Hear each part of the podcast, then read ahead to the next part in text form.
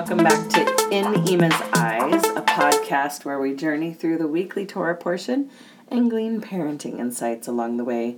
My name is Sasha Clark, and I am your host. My heart is to treat God as the template for a perfect parent and use God's um, actions and words to inspire us to be, you know, a little more loving to our own inner children and to the children in our lives. So, listen, I'm not a parenting expert, but despite being in my 25th year of my own parenting journey, by the way, I don't feel old enough to be in my 25th year of parenting, but here I am. And I, like you, um, am a work in progress. So I'm just hoping to lead by example and by, you know, kind of um, re- reminiscing and ruminating through some of the the things we can learn in the Torah text. So, um, exa- definitely not leading by expertise, and may my hindsight bring you insight.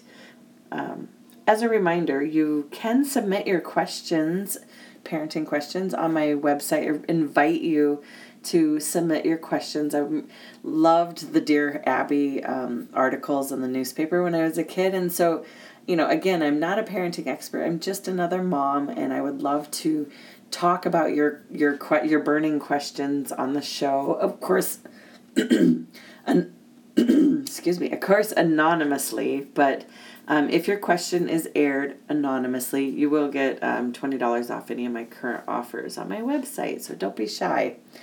Um, we are all on this journey together. So Speaking of gifts, it is gift giving season, and so I need to put a plug in for my um, essential oils safety first class on Teachable. It's at sashaclark.teachable.com, and I will have um, a link for that that class in the show notes. And so, um, a lot of times when we're out shopping for other people this holiday season, we, you know, neglect to think about something that could really benefit ourselves and our health and our lives. And I am a firm believer that many people don't use essential oils because they just don't know exactly how to use them or how much or when or what to do with them. And so I have this whole class designed where, again, you get to learn from my hindsight about some of the mistakes not to make in your essential oils journey and um, the price is reasonable. It's eighteen dollars, but it also includes three sample oils, and you'll I'll guide you through like an an application process where you can put them on your your body and experience them while you're viewing the video. And then of course I'm teaching a little brief um, lesson about reflexology and um, and how the my main um, focus in the class is how to tell a good oil from a better oil from a high quality oil um, because not all oils are created equal and this that's one of the biggest pitfalls that consumers get into with essential oils. So anyway i hope you'll check it out. Um, again it's um, it's a, the gift that keeps on giving. I was introduced to essential oils about um, i guess it's been about 12 years now and it has really changed my it's just given me a lot of options. You know when you're a parent and it's saturday night and you don't want to go to the emergency room i am always grateful to have options at that point. So anyway just trying to give empower other parents with options. So let's get to this week's Torah portion. This is Vayeira, and then just a quick summary. There's a lot of really nasty stuff going on in this parsha this week, and I am really grateful that this um, parenting journey is not learning from Lot how to be a good dad or learning from Abraham about scaring the crap out of your son. Um, sorry.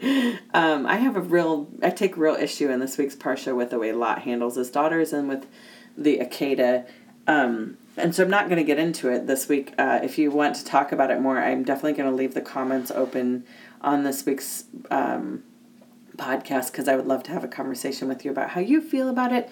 But um, we, again, the point of this parsha is to learn about God as the perfect parent. So, um, so we start off with Hashem and three agents, angels, um, visiting Avraham after he obeyed God and circumcised himself and his entire household.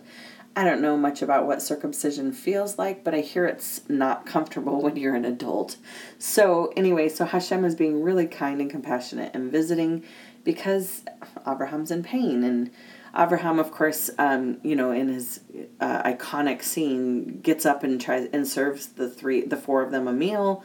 Um, Hashem confides in Abraham, Abraham about his plans to destroy Sodom and Gomorrah, and um, does he do this like to get his feedback? I mean, anyway, then we see Lot's terrible reaction to the wickedness in Sodom and Gomorrah, and like I said, the way he treats his daughters in the scene just makes me sad, and my inner child screams every time I read this.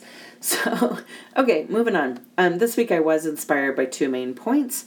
Um, number one, I God teaches us the importance of meeting people right where they're at in this parsha sometimes it's really difficult to be patient with our children when they're sick. I have two children that, out of the four, that tend to err a little on the side of, um, I guess a word I could use is dramatic sometimes.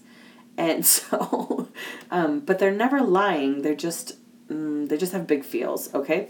So when I was first starting my um, my parenting journey, it always seemed like my daughter would get sick right before a major deadline at work. Because I don't know if anyone else out there has had that experience, but um, anyway, I finally got in a habit of leaving a week of vacation uh, time in my account for sick days because I it just inevitably when I it wasn't planning it something would go awry. But just secretly, I did always wish that I could afford that extra week of vacation.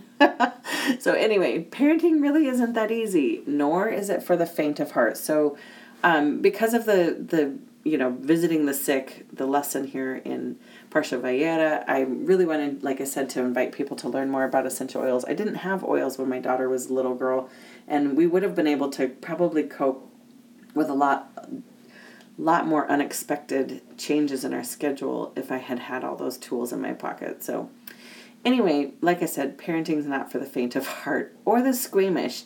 I remember telling my mom in my early 20s, and uh, she passed away a couple years ago, so I just want to say that this is in memory, I, this whole parenting journey is in memory and in honor of my mom.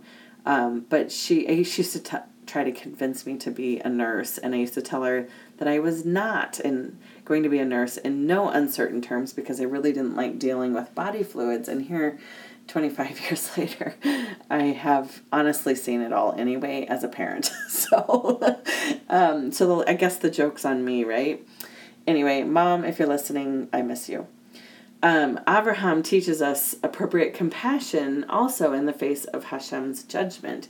So um, even though, like I said, I'm not too keen on how Abraham handles Yitzhak later in this parsha, um, and again, I think it was kind of a misunderstanding, but I'm not going into that in this podcast. Um, we do see that he sets up a pattern for asking God to consider his judgment and have compassion on the innocent people that will be affected by, by God's plans. So um, God listens when Abraham speaks, especially when he makes a request, and Abraham returns the respect, asking if he could please ask for one more thing. so um, it is a passion of mine to teach my children respectful discourse. So I do see a lot of, um, I see a lot of that pattern here with Hashem's uh, reaction to Abraham. So it's not I don't as a parent, I don't think it's wrong for my kids to disagree with me. I don't know how you, how do you feel about that? I'm wondering what your thoughts are about your your children disagreeing with you. Um, I don't I don't think it's wrong for people to disagree at all, um, especially children with their parents. Um, what I have a problem with is when they disagree disrespectfully or when they're like yelling or saying I hate you or think anything that's like out of line like that. Um, but just to say I don't agree with that, I don't think you understand the impact of your decision, and I have new information for you that you might want to consider. None of those things are wrong. So I'm actually this year in our homeschool using these um, these discussion prompts to help teach them to disrespect dis not disrespect sorry disagree with me in a respectful manner. One of the the discussion prompts that my children are playing with right now is a the phrase, I disagree with you because. So it's not just saying no or you're wrong, it's saying I disagree with you because. And that's key. It's showing a lot of respect and it's also continuing the conversation instead of starting a fight. So I've always wondered too, um, back to Abraham, why doesn't he just come out and say, What about my nephew Lot? Like, I feel like sometimes, I feel like this conversation is like, What if there's, you know, 50 righteous people? What if there's, you know, so is is Abraham like not coming out and spilling the beans that that's who he's worried about? Because maybe he's not sure Lot is still standing in the in the sh- the footsteps of righteousness. Maybe he's lost his way. I don't know. But part of me just is like why did you just you know say it? You're worried about your nephew. What's going on with my nephew?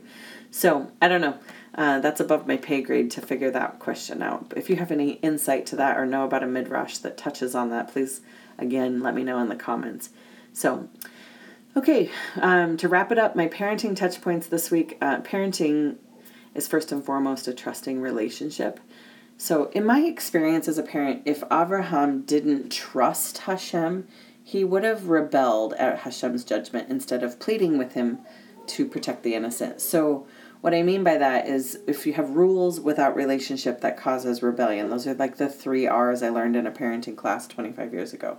So I'm going to give that's um, one of my nuggets. Um, there obviously is a relationship built on trust between these two because he didn't rebel when he heard the rule coming down. So, and respect's a two way street. Uh, last week I asked you for your thoughts about interruptions, and I. Um, I told you I kind of go back and forth on this because I do believe children should be seen and heard and cherished. So, what do you do when they enter a room of grown ups and interrupt a conversation? So I read a parenting meme once on Instagram that suggested that my phone call with a, an adult might actually be interrupting my child's playtime instead of the other way around. And, you know, I've considered that many times over the years too.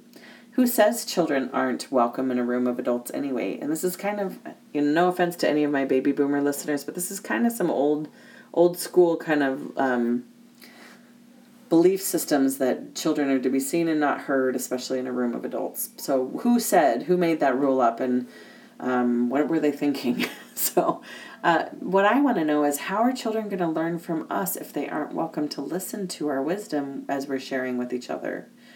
And then here's the skinny. Like bottom line, here's a pra- what I practically do in my own home. Um, I do allow my children access to me at all times um, except when I'm working. Like right now, I have the door to my room locked, um, so they can't come in and interrupt this recording. But if they interrupt to ask for a need to be met, um, I excuse myself from the adult conversation to attend to them. I think their needs are important. If they interrupt to participate in the conversation, then I am teaching them to ask relevant questions and try to contribute to the conversation that's already happening in some meaningful way or to wait for a lull in the conversation before they change subjects. So, um, we do have what's called the interrupt rule, which I also picked up in the same parenting class like 20 years ago, where they gently touch my elbow on either arm, it doesn't matter, and wait until I make eye contact with them. And then I will say, Yes, what can I do for you? or How can I help you? So, um, children, you know, it, again, this has to be age appropriate. I have, you know, a preteen, another preteen, and a preschooler in the house right now, and a, an adult.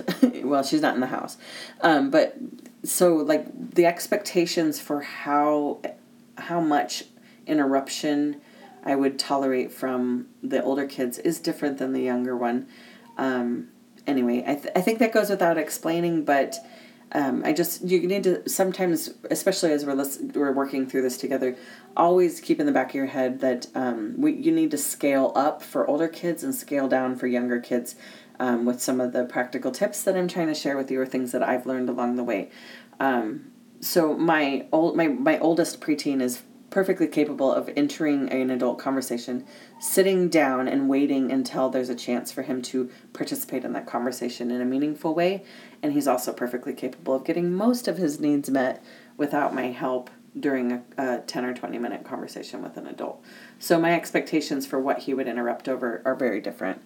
So anyway, that's it. That's my that's my spiel this week. Thanks for tuning in. Hey, you're doing a great job. If you're listening to a podcast about parenting, I know you are totally committed to loving your kids in the best way possible. I hope you check out my website, especially my essential oils class that is out and available for you this holiday season. Don't forget to give yourself the gift of health. Um, again, uh, my website's www.sashaclark.com. Um, I also, by the way, have a few appointments available for foundational human design readings. And um, until next time, shalom, and may the God of Abraham, Isaac, and Jacob bless you abundantly with compassion, understanding, wisdom, and grace. Shalom.